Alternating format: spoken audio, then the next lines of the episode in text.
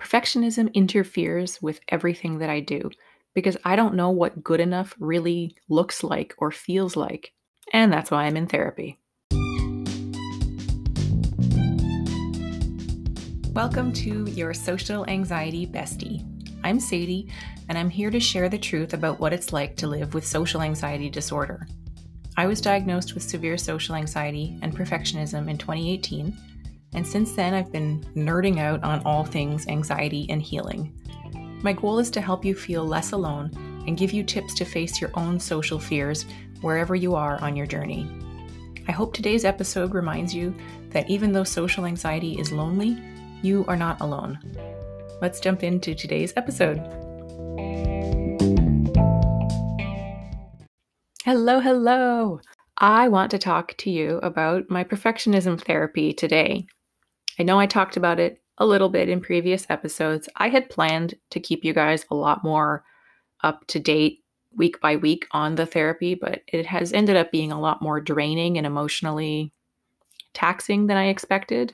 Um, I kind of went into this thinking that it would be more of an intellectual and learning exercise than anything emotional. I think I underestimated how much anxiety is wrapped in with perfectionism, and in my case, how much social anxiety is wrapped in with perfectionism. Um, because a lot of a lot of times, if you have social anxiety, there's a chance that you will also have perfectionism. At least that's what I was told. Because if we're so, so worried about being judged, criticized, rejected by other people, as in social anxiety, then you can kind of see how that could bleed over into trying to be perfect, trying to be perfectionistic in how you interact with the world. And in my case, that's how it works. So in case this is your first episode, well, first, if this is your first episode, hello, welcome. I'm super happy that you're here, and I hope you liked the episode today. I am in a ten-week virtual group therapy program. It's C B T, Cognitive Behavioral Therapy, and I'll explain what that means in a sec. The program I'm in is offered through the local hospital where I live, and I had to have a referral from my doctor.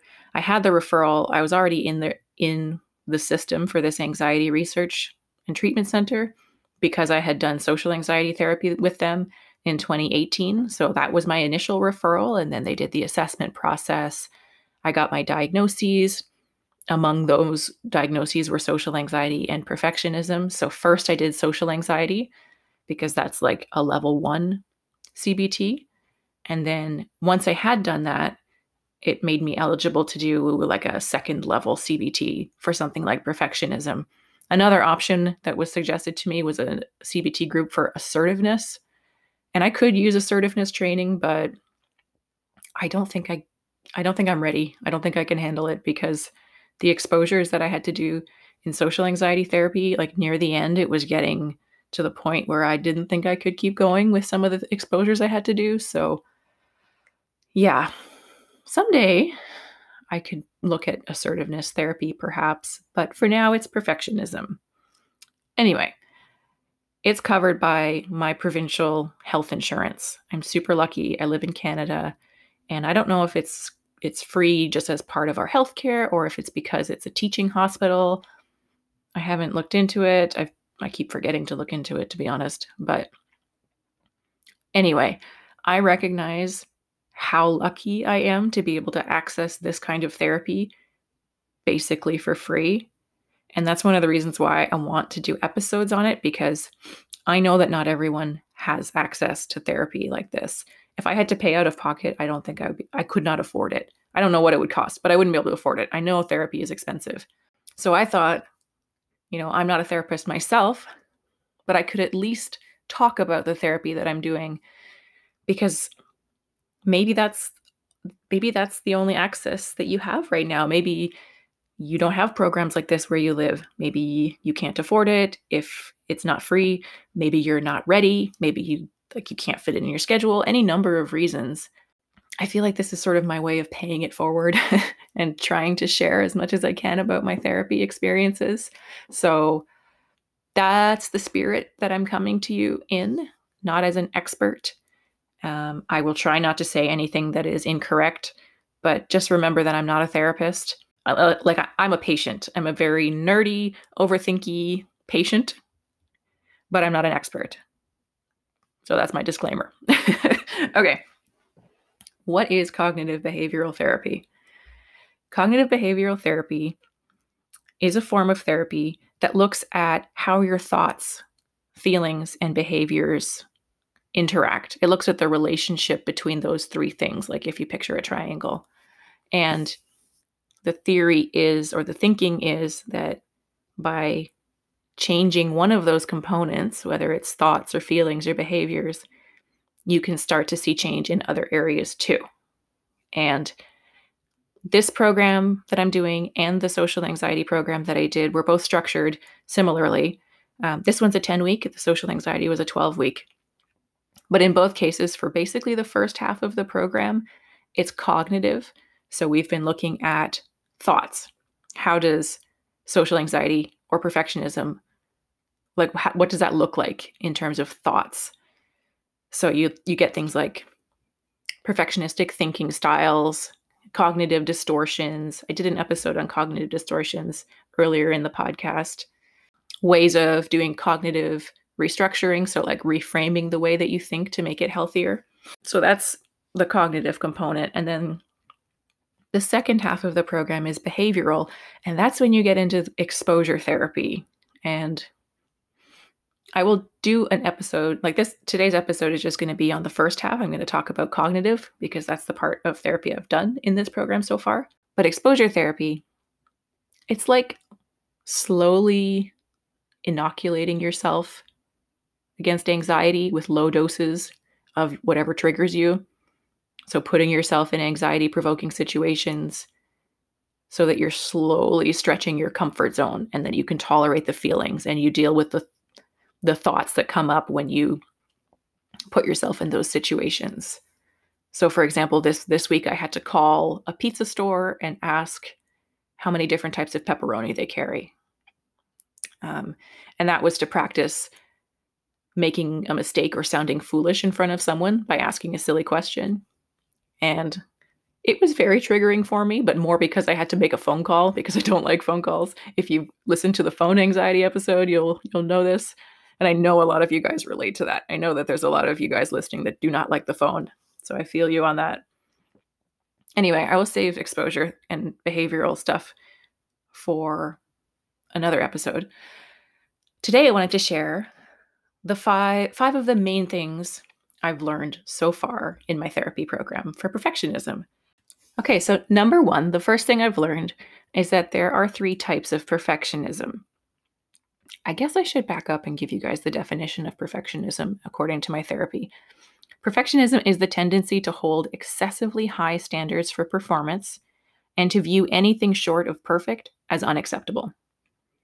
And I will talk about, um, in number two, we'll talk about how perfectionism is not always bad. But for now, number one, three types of perfectionism. So there's self-oriented perfectionism, which is when you hold yourself to very high standards. So I do that, that I identify with that one. Then the second type is other-oriented perfectionism, and that's when you hold very high standards for other people. I relate to this less, except in terms of trying to like control or filter the behavior of my kids or husband in public because I get anxious if they're being like loud or crazy.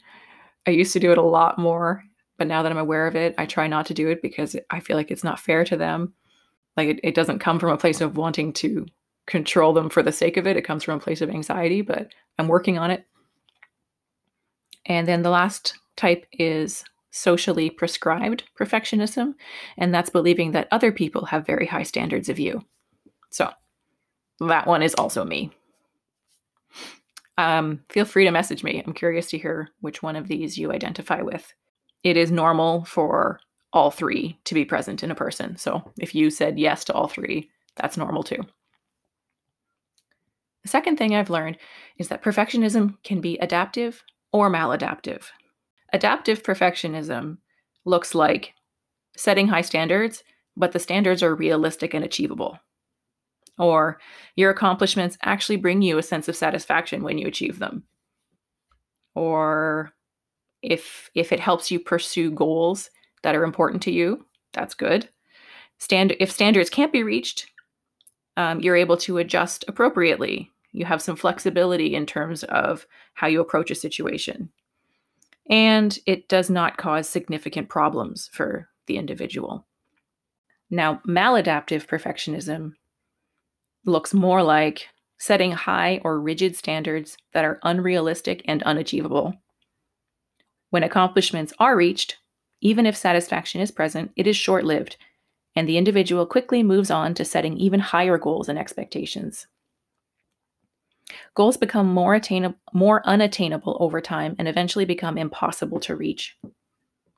It's driven by a fear of failure rather than a desire to accomplish things that are important or valued.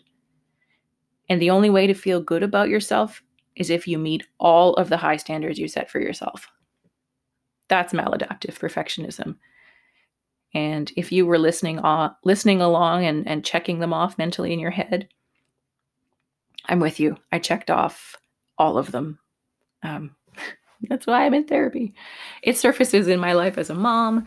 It surfaces in my work as an editor. It surfaces like when I'm doing podcasting, everything. It's just always there. It's like a con, it's like a mirage. The, this idea of perfection is a mirage, because when you get closer to it, you realize that it's not actually a real thing. It just, it's like a constantly moving bar. You get close and then it just moves higher. You can never reach it. To me, that's maladaptive perfectionism. Okay, so number three, I learned, I've learned so far that there are five perfectionistic thinking styles. So a thinking style is, uh, another term that you may have heard for that is a cognitive distortion or a thought trap. It's like a filter. It's, it filters the way that you perceive the world or the way that you think about things. Perfectionism can skew the way that you think. So the thinking styles that we looked at are interpersonal sensitivity, and that means having an extreme need for approval from others. We also saw excessively rigid standards and inflexibility, and that means having difficulty shifting expectations and standards, even if that would be helpful. You know, you go to the gym twice, but because you didn't go five times, you feel like a failure. Another thinking style is over-responsibility and excessive need for control. And that one is thinking that you have more control than you probably do, and the resulting sense of responsibility and urge to try and control situations. For example, I'm completely responsible for how my kids behave, or I can control whether other people like me by being careful about what I say. Another one is difficulty trusting others. So having trouble delegating tasks and watching others closely when they're completing tasks. Um, I have trouble with this one when it when, when it comes to like letting other people look after my kids. Although sometimes it's a relief to have other people be able to do a thing for me, like having someone else load the dishwasher for me. I have no problem. Uh, maybe I have a little bit of a problem with that. I don't know, but less. The last one is inappropriate social comparisons. That's comparing yourself frequently to others, especially people who you think are doing better than you on something that's important to you. This is why I had to stop watching most mommy YouTubers, like YouTube channels that share mommy tips and mom life. Um, inevitably, I ended up feeling inadequate by comparison. So I follow like one now that I feel, because I feel like she's real. Number four is six cognitive distortions or thinking styles that are more general, more generally related to anxiety and depression, but that can show up in people with perfectionism. And I'm going to go through kind of quickly because I talked about them in the cognitive distortions episode already.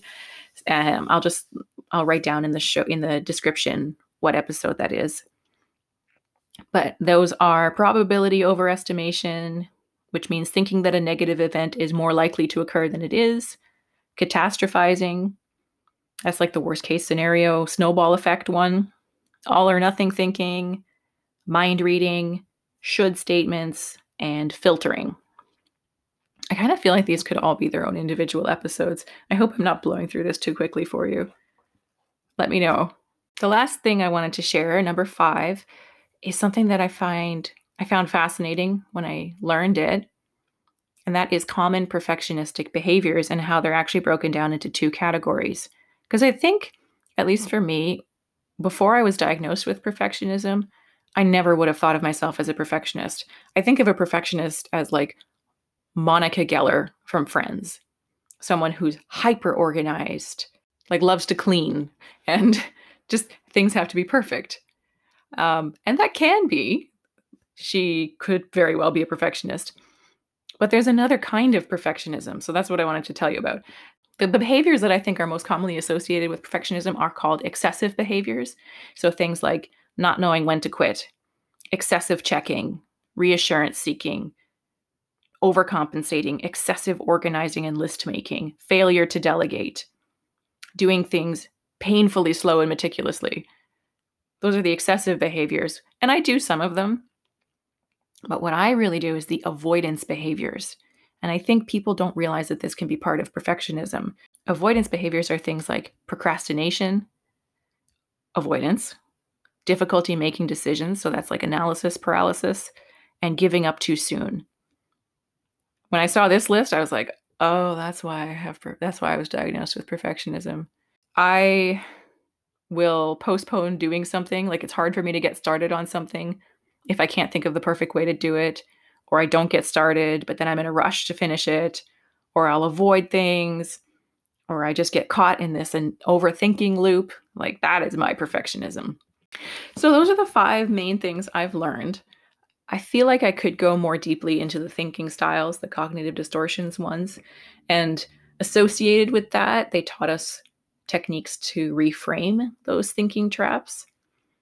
Um, which I think I should probably talk more about. I feel like I should give you guys some actual tools rather than just information.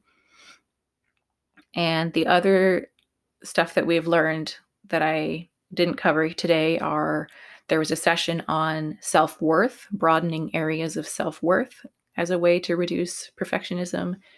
And there was a whole session on self-compassion, which was surprising to me. Um, but I also found very interesting. So there's lots of lots of content ideas there. Please reach out to me. Send me a D M if you found this interesting. Do you identify with perfectionism? Does that show up within social anxiety for you? Let me know. Honestly, I'm just generally curious to know more about you. I can see that the audience is slowly growing. I can see that, like, we're approaching three thousand listens now, which is amazing. So I want to know, like, do you listen because you have social anxiety, or do you identify more as just being shy? Are you an introvert? Are you an extrovert? Tell me about you. I want to know. I want to I want I want to make these episodes as value-packed as possible. Please remember that if you recognize yourself in the perfectionism stuff that I talked about today, don't let all or nothing thinking take over and think that, like, you're broken and bad and there's so much that needs fixing. That's that's just not true. Nobody is perfect. And these are just techniques to try to reduce distress and help you live a better life and feel better. Um, but they don't say anything about you as a person, because you are wonderful. And the fact that you're listening to a mental health podcast shows how much you're willing to put in to feel better and feel less alone. So don't let your inner voice tear you down. Give yourself a pat on the back from me. And that is all for now. Stick around after the outro and I will tell you about the Instagram live I just did. Thank you so much for listening to today's episode, and I hope you found it helpful. Anxiety thrives on avoidance, and we can take back our power by just showing up like you did today. Remember that you're probably underestimating how strong and wonderful you are, and you're probably overestimating how perfect and put together other people are. So show up scared, show up imperfect, just show up. And while you're at it, come find me on Instagram at your social anxiety bestie so we can be awkward together. All right, earlier today, I went live on Instagram by myself for the first time, and it went well. I think about seven people came on and chatted with me, asked questions. Um, I know that a couple of listeners came on because one of you said that you liked the phone anxiety episode, which made my day. And I can see myself doing that again. It actually felt like hanging out because, you know, usually the, what I do on Instagram stories, for example, or here in the podcast, I'm talking and putting content out, but it's not in real time. Well, I guess stories are sort of in real time, but there's no back and forth. Like I can't, I don't actually get your reactions in real time. That actually felt like hanging out with you. And I really liked that. So yeah, keep an eye out if that interests you. I'm going to, I think I'm going to try to do it maybe once a week or something like that, unless I get a complete social anxiety flare up again, and then I'll go into hiding and then you'll never see me for another month, but then I'll come back. Anyway, thank you for listening. Have a great weekend and hang in there. You are not alone, and I'll catch you next week.